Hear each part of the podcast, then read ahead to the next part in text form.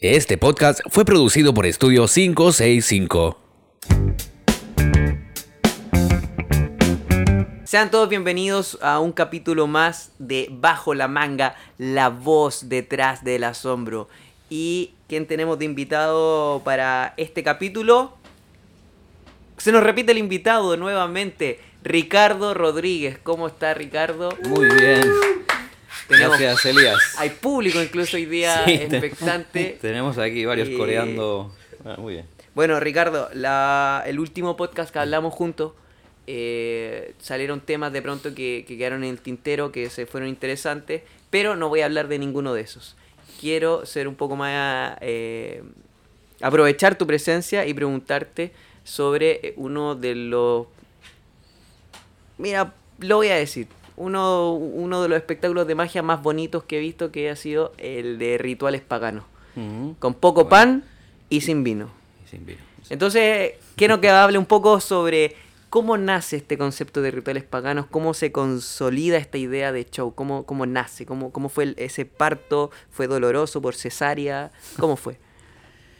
Pues, eh, a ver, lo que pasa es que a- eh, preguntar este tipo de cosas al, A al esta altura, artista bueno. suele ser eh, siempre lo peor. O sea, porque además el que... Lo peor. La- lo peor en cuanto a que es el que menos tiene que decir, porque si algo tiene que decir ya es a través de lo que hace. Entonces, eh, no sé si eh, va a ser de mucha ayuda lo que diga, o, sea, va a ser interesante. Em, nace, no sé muy bien cómo nace. Nace de una serie de inquietudes y tal, pero eh, al principio es como que era otra cosa. Entonces, yo creo que me pasó lo que algunas veces pasa, que es que vas descubriendo eh, un poco sobre la marcha qué es lo que quieres contar.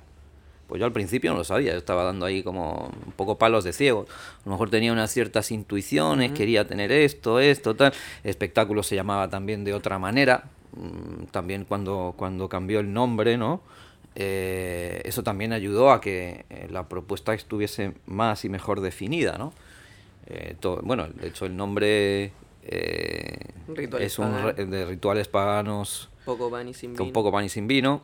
eh, es de hace relativamente poco. Y además es de, lo puso una persona que está aquí presente, que tiene un especial ¿Ah, eh, talento para, sí, sí, Para los nombres. Para nombrar, eh, eso es, espectáculos o... mm, que es Juan Esteban, ¿no? Entonces, Juan eh, Esteban fue la él puede persona que puso el nombre, no tenía idea Sí, él puso el, el con poco pan y sin vino, lo, de alguna forma lo puse yo, pero el, el- por lo que conoce todo el mundo el espectáculo, que es por rituales paganos, No, pero es idea de una colaboración, ¿no? Porque lo decías tú, en el, era parte de tu texto. la- Sí, ¿no? sí, sí, sí. Era- es algo Oye, que está dentro. Sí, pero no importa, eh, eh, define muy bien, ¿no? El, Sí. O sea, tú estás diciendo que esto ya se fue consolidan- consolidando de a poco a través del tiempo, pero fue que tenía una idea, unos juegos y lo uniste, o fue que tenía un concepto en la cabeza, porque el show que tú planteas tiene unos momentos bastante tensos, tiene unos momentos bien fuertes, unos momentos memorables. Por ejemplo, esta escena, se puede spoilear el show por acá, ¿no? Me imagino que sí. Esta, esta escena sé. que cortas. Voy a dejarlo ahí subjetivo para la gente que no ha visto el show, ¿no? Y- Tú me entiendes, ¿no? Sí. Cuando viene y cortas ahí, Sí, sí. es muy fuerte esa imagen. Sí. Entonces, eh, de pronto a nosotros que nos está- te estamos escuchando, nos sirve saber y conocer tu proceso creativo. ¿Cuál es el proceso creativo que hay detrás de estas cosas? Inspíranos, Ricardo. No, es que, es que no, no- no es una cuestión de, de inspirar, porque a veces no esto no inspira nada. Es que no sé decirlo muy bien.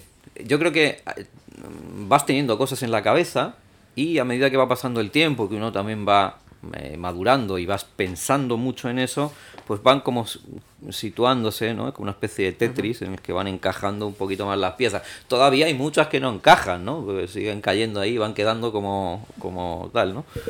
O sea, yo no tengo la sensación de que sea algo que esté cerrado, ni mucho menos, ¿no? Lo que pasa es que sí tiene una forma ya que eh, me satisface mucho más, ¿no? Entonces, hombre, pues te vas acercando un poco a lo... al- sé si a ese ideal que tienes en la cabeza. Pero yo creo que eh, eso no es algo exclusivo nuestro, ¿no? De la magia. Eso pasa cuando alguien se pone a escribir una novela, eh, se pone a escribir sin más y, todavía no sabe, de, ¿no? Va descubriendo por el camino que quiere contar exactamente, entonces tiene que ir quitando partes de atrás. Muchas veces eh, hay que reescribir todo eso, eso me ha pasado cien veces, ¿no? He, quitado juegos, he quitado cosas, estoy hacia otro lado. Sí, sí, sí.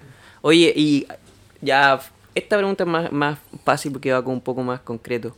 ¿Qué es lo que te tiene más contento del show y qué es lo que te tiene más perturbado del show?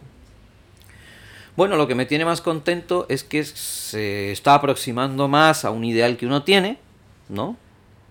Eso es, o sea, es una satisfacción eh, interior, digamos, ¿no?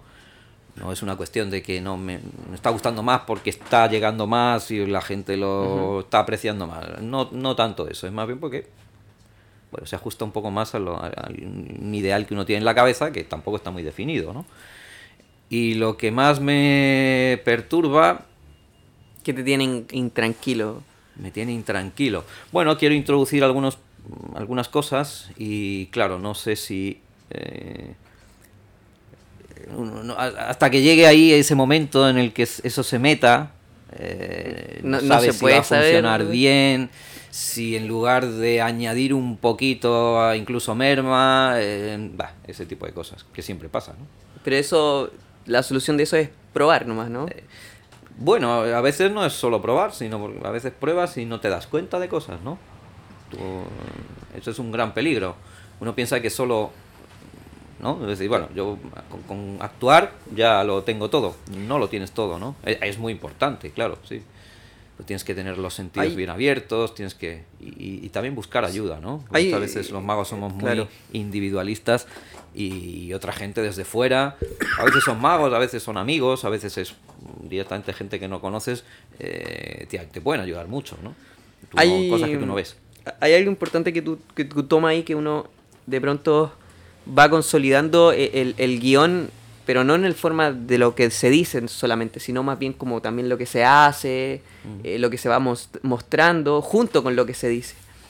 Pero nos pasa a todos, y, creo que tú no eres la excepción, excepción, que uno en la casa hace un trabajo de cómo hacer las cosas, de cómo decirlas, pero por algún motivo, cuando estás en escena frente al público, se te viene aquí la ampolleta y dices, oh, esto queda mejor así. Y lo dices o lo haces y funciona.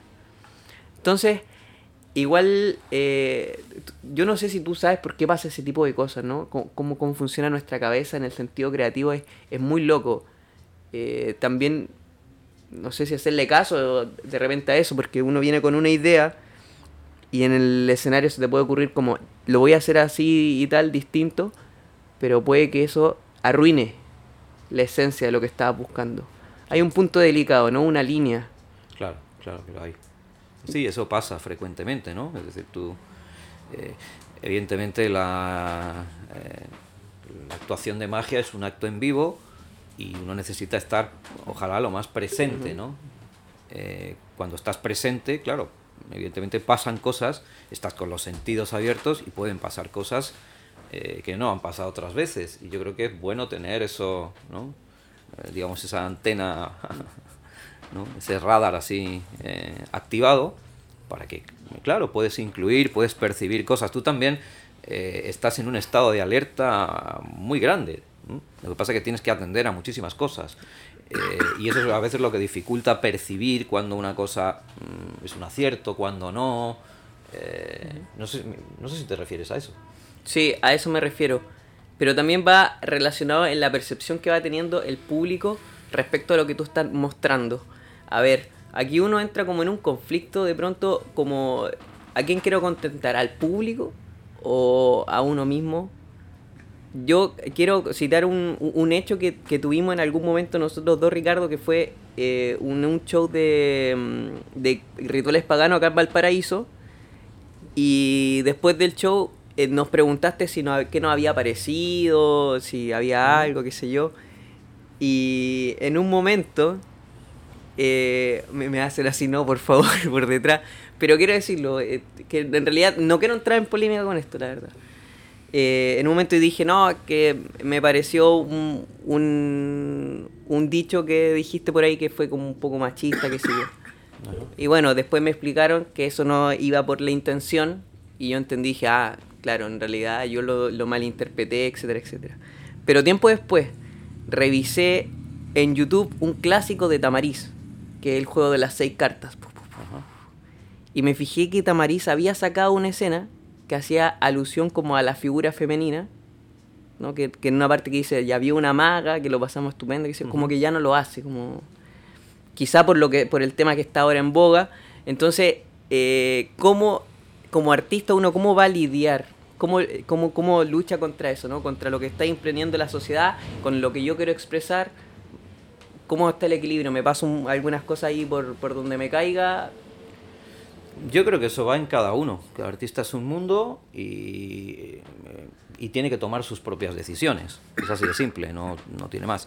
En este caso, claro, ahora me estoy acordando, eh, a medida que lo has ido contando, sí, eso es porque eh, hay eh, como eh, este espectáculo trata un poquito de, de- de- habla un poco de lo popular, y, bueno, una serie, una serie de relaciones entre varias cosas. Eh, en distintos momentos se dicen, hay determinados dichos, ¿no? Populares, refranes o dicharachas, o... Claro, y había uno que alude, que es cuando entrego... Un libro. eh, claro, unos libros y tal. Eh,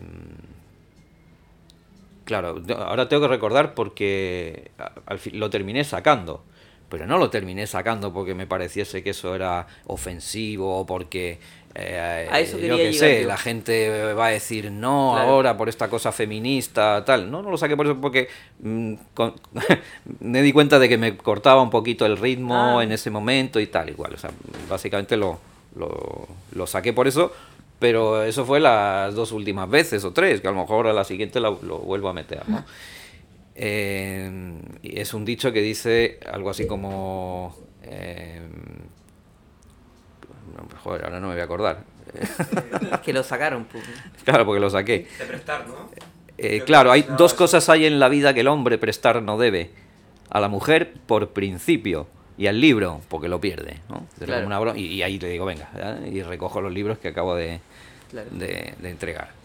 Eh, no pretende ser algo, ni mucho menos, eh, No, para nada, fuera eh, que rebaje la, ¿no? la condición de la mujer, ni mucho menos.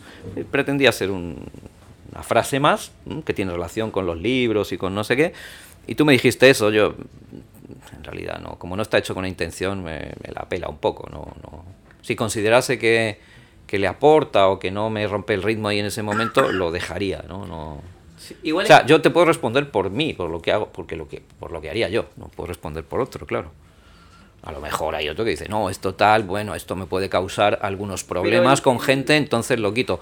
En mi caso no, no lo hago por eso. escenario, eh, El artista puede tomarse cierta mm, libertad y aquí te invito también a contestar si quieres, Juan, sobre lo que sucede dentro del escenario. El, el escenario nos, nos dota a los artistas como de cierta aura de protección en lo que vamos a decir va a ser, como que de repente la gente los permite en alguna arte y en otros no.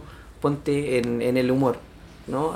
Como que cosas como el racismo, cosas así, de pronto como que son mucho más como que se acepta, ¿no? Porque está haciendo una gracia con eso. Entonces, a lo mejor, ¿por qué en la magia no lo podemos hacer, no? ¿Por qué no podemos expresar por esos lados?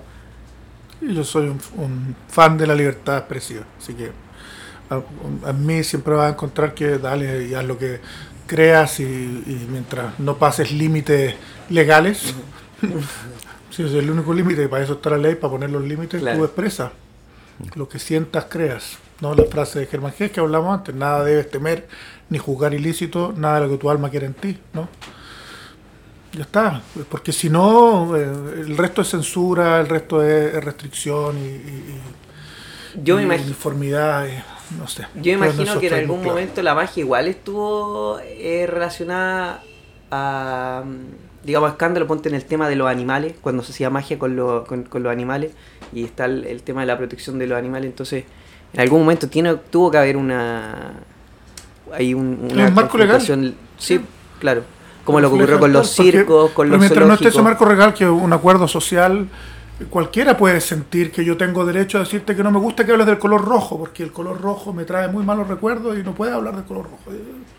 ¿Quién tiene la verdad de cuáles son esos límites? Sí, porque hablar del color rojo me ofende, porque, ofende porque a mí una vez que, sí, me porque mi sangre, padre lo, sí, murió claro. desangrado y porque yo qué sé, ¿no? Pues, que claro, te puedes encontrar con cualquier cosa. Si estás eh, pendiente de eso, no haces nada, ¿no? No, no, te paraliza. Así que, pero yo tengo una pregunta para ti, Elías. Sí, por Breve favor. para seguir escuchando al gran Ricardo. Sí, por favor. ¿Por qué te gustó el show de Ricardo? ¿Qué te gustó mucho del show de Ricardo? Porque aquí como que buscas, ¿eh? pero tú dices, ah, de mi show es lo más lindo. ¿Qué te gustó del show de Ricardo? ¿Qué, qué hace que sea Sí. tan bueno? Que yo creo que es extraordinario, Sí, sí. pero ¿qué te gustó a ti Eh, del show de Ricardo? Bueno, creo que lo que hace genial el show de Ricardo, eh, a mi parecer, es un poco el conjunto de las cosas, ¿no? Va relacionado con el ritmo, de cómo se va contando el relato, de cómo empieza y cómo termina. Tampoco quiero, digamos, hablar mucho sobre lo que sucede en el show para las personas que no lo han visto, pero hay un, un audio al principio que luego al final cobra sentido. Entonces siento que todo va muy, muy redondito. Los juegos están bien... Sí, hay una estructura que, que está muy bien redondito, que, que cuenta un relato que, que va muy bien. Eh, bueno, tu ritmo, Ricardo, en, el- en escena es, es fantástico. Las pausas que vas poniendo entre cada juego, estas pausas de asimilación, las pausas dramáticas son potentes. Creo que mi juego favorito de todo el espectáculo, puedo decirlo, ¿no? es eh, la versión que haces del, eh, de la Racing Car, ¿no? Con, con las moneditas. Uf, esa está pero brutal. Creo que ese es mi juego favorito de todo el Mira. espectáculo. ¿no? Está bien bueno. ¿Cuál es, ¿Cuál es tu favorito de todo el espectáculo? Me imagino que de todo lo que haces tú Yo creo que, son tener- casi todos, ¿no? Juegos favoritos. Sí, sí. No, Pero me, hay me una- costaría ah, decidirme Sí, por uno, ¿no? Como los hijos. Como los hijos, sí, no, uno claro, no puede decir. Claro, es- Yo he matado a algunos, sí. ¿Algún hijo han matado? Pero, bueno, tú Sí. estás- Bueno, a veces pasa. Tú estás mal del mate, vos. Bueno, lo, eh, eh, lo que se tiende a hacer, eh, Pero sobre no- todo los artistas, es a matar al padre, ¿no?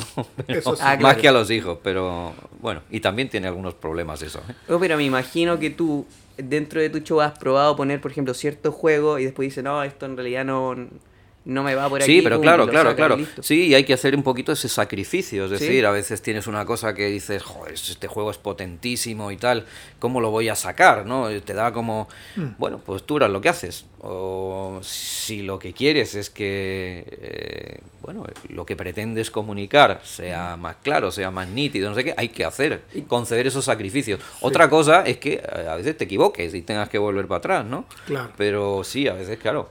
Antes hacía juegos que no hago ahora y, y algunos que cambié. Y, Eran buenos. Porque de alguna manera. Y que eran muy buenos y me daban momentos, pero claro, no. Hacían que la, que el- la línea, digamos, discursiva eh, Y planteaba ahí como una, una pequeña digresión ahí que, bueno, el ritmo, ¿sabes? Afectaba el ritmo. Claro. Sí. ¿Cuál es tu momento favorito del show? Vez. No, yo qué sé. ¿No? ¿Qué? No, no, Elías, no, hay que cambiar el esquema mental ahí. ¿Por qué? ¿Qué? Ah, yo creo que, sí, pues como elegir hijos, yo creo. Pero yo me Ah, quiero quedar ya. con lo de- es como quedar con lo de Ricardo de, de Kill Your Darlings, es lo que dicen en literatura, ¿no? Esa es la mayor, de las mayores dificultades en un proceso de depuración, que es, hay cosas con las que te encariñas, pero, pero están perjudicando la totalidad de la obra.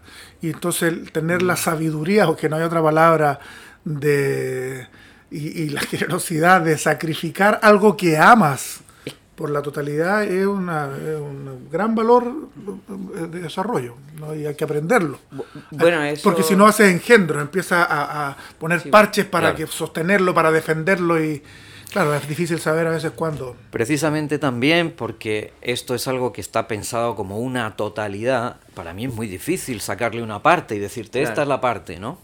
Porque claro, trata de ser algo muy compacto, ¿no? Una idea que... Entonces, Ese es el tema, porque uno tiene una idea que quiere llevar a cabo y dice como ya, y cómo, y cómo la, y cómo la llevo para adelante, y le empieza a meter cosas, y después se transforma en una quimera, como decís tú, que, que no tiene ni pie ni cabeza. El engendro. a veces es, hay, hay que luchar un poco contra el capricho también, ¿no? Eso. Que a veces es que me encapricho con una cosa, con una idea que tengo, ah, tal, y lo quiero meter aquí como sea. Y a lo mejor le va fatal eso a lo que, ¿no? a lo que estás pretendiendo. Pero, entonces, si llenas eh, todo ese acto de caprichos, pues se convierte efectivamente, como decía Juan Esteban, en un engendro. Y eso a veces es lo más difícil, porque, claro, hay que tener eh, la capacidad del sacrificio y del... Ricardo, Eso que decías tú también del Kill Your Darlings. Darlings. ¿qué, qué crees tú que se necesita? Cu- ¿Cuáles son como los elementos básicos que se necesitan para poder uno armar un show de magia, un buen show de magia? Más que el entusiasmo, obviamente. O sea, aparte Pues primero eh, conocimiento un poco, ¿no? Es decir, mínimo conocimiento para poder, ¿no? Eh, tener una buena base y a partir de ahí ir eh, construyendo, ir edificando. Problema es que muchas veces si no tienes una buena base, pues claro, hay unos cimientos que tú tratas de construir ahí y eso pues, se va a tambalear antes después. En cuanto Un- una buena base te refieres a saber hay un hacer pequeño bien temblor, pues no. O sea, base conceptual, base técnica, base en general, ¿no? Una buena base. Luego agarrar un concepto, O empezar sea, a trabajarlo, ¿no? ¿cómo? Tener una buena base, lo primero sólido, ¿no? Sí, Es a ver, lo que muchas veces pasa, lo que yo en- entiendo que pasa mucho y es difícil esquivar eso. Antiguamente, bueno, antiguamente, no hace tantos años, pero era más difícil ver eh, un artista mago, digamos, que tuviese una pretensión de comunicar algo que fuese más allá del propio juego de magia, de la sensación de, ah, que no puede ser, del imposible, ¿no? Eh, por suerte ahora no, hay mucha gente que quiere comunicar muchas cosas, ¿no? Y, ah, ta, y tiene ideas para, y está pensando, y tiene esa inquietud y tal. Pero a veces pasa que, eh, eh, claro, cuando no tengo esa base y lo que le es propio al arte de la magia no lo conozco, no lo domino, pues claro, se va todo a la mierda. ¿no? Porque, o sea, hay cosas que son fundamentales. Yo puedo, yo qué sé, eh, pretender, no, voy a comunicar eh, con este juego, ¿no? O con esta pieza, eh, yo qué sé, la insoportable levedad del ser, ¿no? De- rollo así cundera. Eh, ya, y te un juego y el juego se ve la puta trampa, coño. Entonces, eh, estamos muy mal, porque lo básico no, lo, no está, ¿no?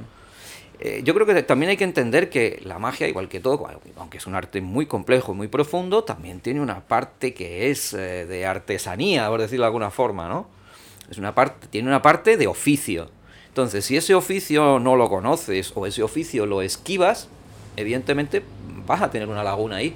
Luego, cuando trates de edificar ahí, pues como está eso medio encharcado, pues es muy fácil que eh, empiece a escorarse, empiece, se vaya a la mierda directamente, se caiga, ¿no? Se derrumbe. Ya. Eh, entonces eso, ¿no? Que yo creo que hay que empezar por el comienzo. Luego ya, luego ya vendrá. Ahora, bueno, voy a ver cómo expresar todo esto de esta manera, sabiendo, ¿no? Yo como si, yo qué sé, un, un arquitecto, pues, mm, ¿no? Dice, bueno, pues yo voy a tratar de expresar por medio de una construcción, un edificio, no sé, la, la agonía que se siente muerte. en las ciudades, ¿no? En las grandes ciudades de Latinoamérica, eh, populosas y tal y cual. Entonces el tipo arma ahí un edificio y te pone unos, unos, no sé, unos techos así que llegan hasta aquí, que son de metro veinte y, y tal. Y claro, y con eso expreso, "Ah, tú lo que eres eres un hijo de puta.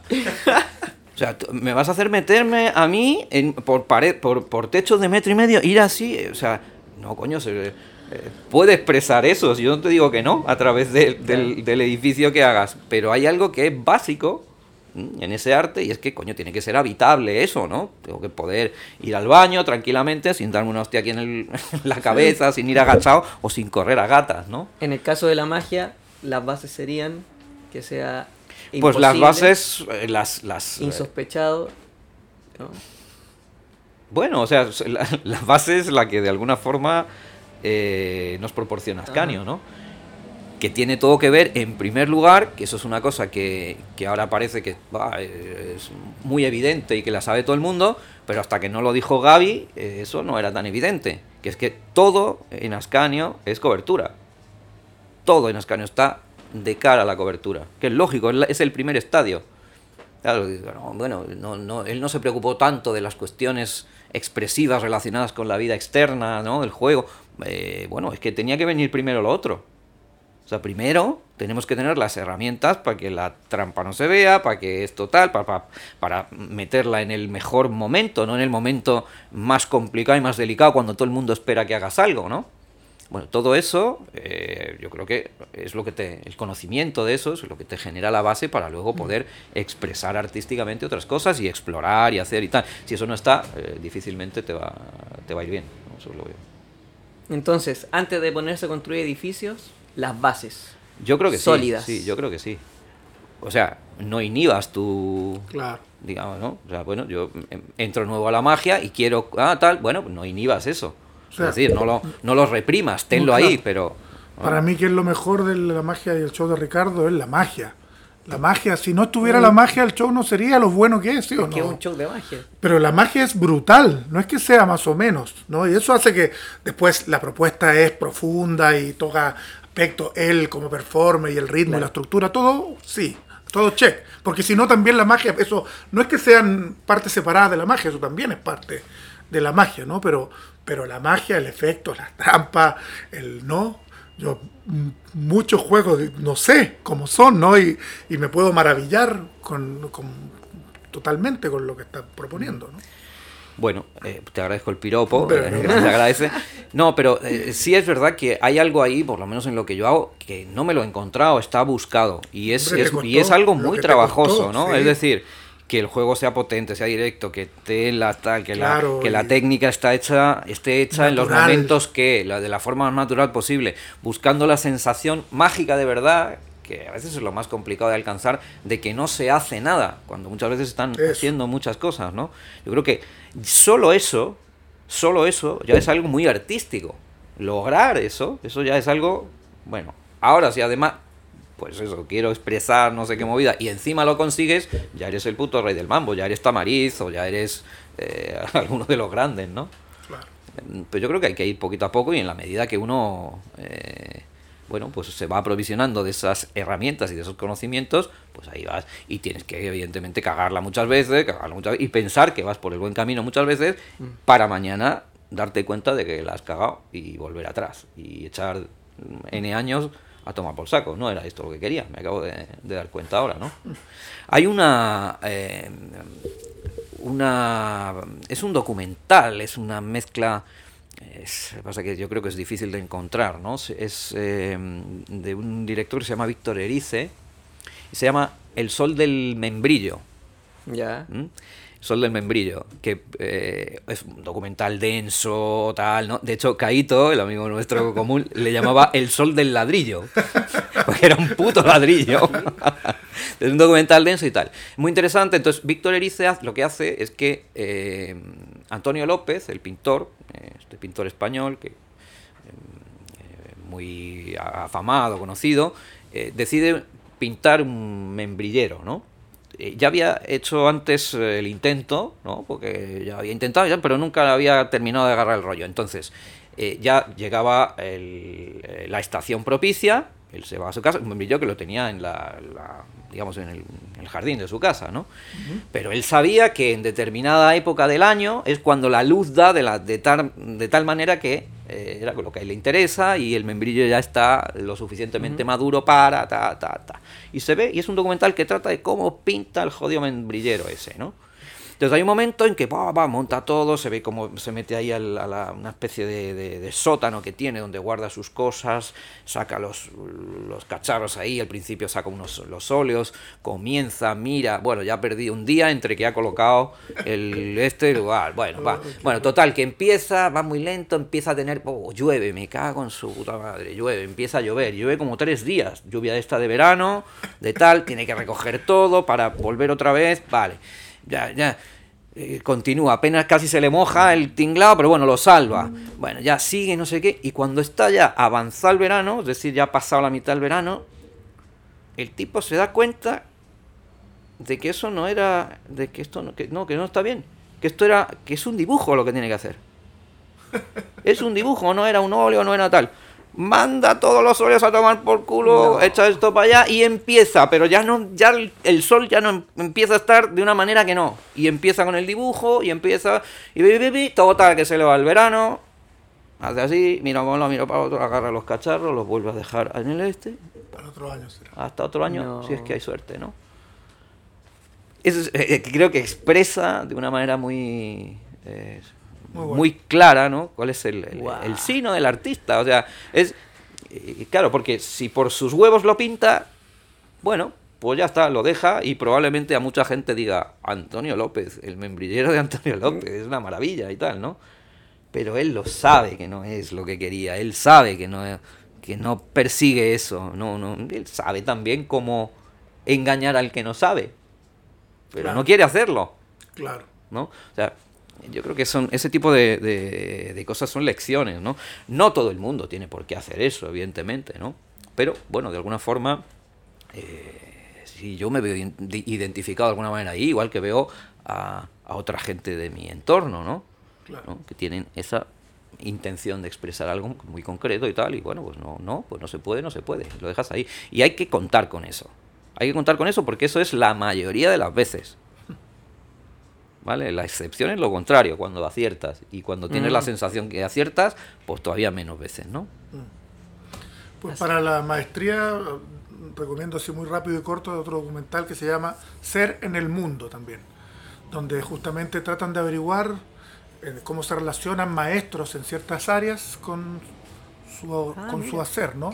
Y sale un cantador de flamenco, y sale un arquitecto, y sale una cocinera, y sale mucha gente, y los, y los van siguiendo, y los van acompañando, y van conversando con ellos. Es magistral el documental, y, y- ahí también hay para entender ¿Cómo es el nombre, verdad? ser en el mundo. Ser en el mundo. Ese es el que sale Manuel Molina, Sí, ¿no? Y tal. sale Manuel Sí, Molina. Un poquito antes de morir. Ah, también lo conoce.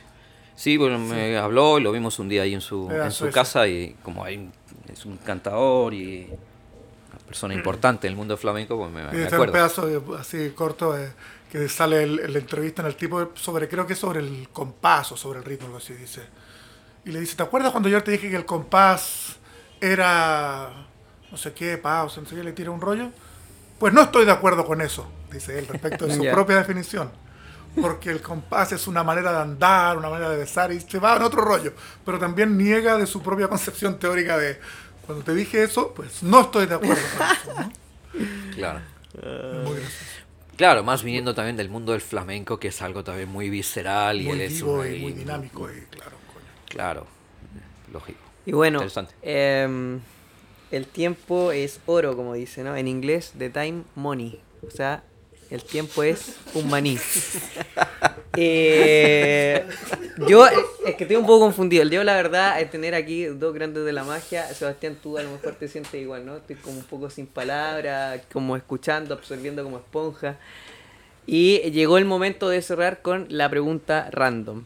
Pero más que pregunta Bueno. random, yo quería verificar una historia que me contaron, que tú contaste una vez, si es real o no. Es real, Qué miedo. es real que un día en un congreso de magia, a lo mejor estoy inventando un poco lo congreso de magia en Australia, un canguro se llevó la chaqueta de un mago puesta. Pues yo no sé si es verdad, no sé. Ah, pero tú contas, ¿es real o no? Yo no sé si es verdad eso. Sí, sí, yo eso lo escuché contar, ¿no? Eh, lo he escuchado contar de varias maneras, por tanto... ¿Tú conoces es esta historia? Por favor, parte de- deleítanos de un- para terminar este podcast. de un mito urbano, muy, El muy mito probablemente. Sí, yo lo había escuchado contar de Vernon, ¿no? Que, De Vernon. eh, sí, porque hay algo, creo recordar que, hay, que que se cuenta algo en, el, las columnas de Jenny, de, de- que se recopilaron, que sacaron el, el librito ese, ¿no? Donde ahí Vernon habla de lo divino y lo humano. Y me suena que cuenta algo, pero no es, no es esa anécdota en concreto, ¿no? Entonces, lo que yo había escuchado era que, y puede ser que se lo haya escuchado Ascanio, ¿eh? ya no tengo bien el recuerdo, que era que invitaron a Vernon a, a Australia a hacer un ciclo de conferencias o lo que fuese, ¿no? Y entonces, eh, pues tenían que, eh, era en varias ciudades y tenían que desplazarse, pues, en coche, en auto, ¿no? De una ciudad a otra y tal. Y en un momento, pues iban viajando de noche y de repente se cruza un canguro, no lo puede, ¡uh! frena, ¡pum! Y le meten una hostia al canguro, ¡pum! Me cago. Te paran, abren y tal, y ven que el canguro está ahí agilipollado, ¿no? Pero ven que no se ha muerto. No, no está muerto, no tiene un golpe, no tiene una herida, no tiene nada. Está así como atontado. Uh, medio abre los ojos, está medio atontado, ¿no? Y se les ocurre a los que iban en el este, ¡ah! Hostia, y se ponen y se empiezan a hacer fotos, ¿no? Con el canguro, abrazados allá al canguro, tal y cual. Y a, alguien se le ocurre ponerle su chaqueta, que puede ser que fuese ver, ¿no? Pero le ponen la chaqueta, se quita la chaqueta y se la ponen al canguro, ¿no? Y empiezan a hacerse fotos y de repente el canguro empieza a hacer así, se despierta, pa, pa, pa, pim, pam, pim, pam, empieza a saltar y se lleva la chaqueta con la documentación, con la plata, ¿no? Con la, ¿no? Con la billetera del tipo. Y el canguro se fue para el monte, allí se metió en el, en el este y perdieron el canguro y... Buenísimo. Bueno, Sí, pero eso, y la, y la chaqueta. chaqueta, ¿no? No Bueno. sé de cuándo contaría yo eso, ¿eh? Pero Bueno, muchas gracias Ricardo por tu tiempo, por estar aquí. A ti, Elías, por ha tus sido an- un as- gusto anécdotas. eh, estar aquí con- con Sebastián y con Juan Esteban. Esteban, Bueno. que también les damos las gracias de estar acá. Gracias. Y a Juanga, por supuesto, que nos acompaña Juanga. detrás del panel de control de sonido. ¿no? Muchas gracias, Juanga. Y a mí mismo, obviamente, eh, muchas gracias, Elías, por conducir el programa. Eso ha sido todo. Eh, bajo la manga, la voz detrás del asombro. Nos vemos en una siguiente, nos escuchamos en una siguiente ocasión. Chao, chao.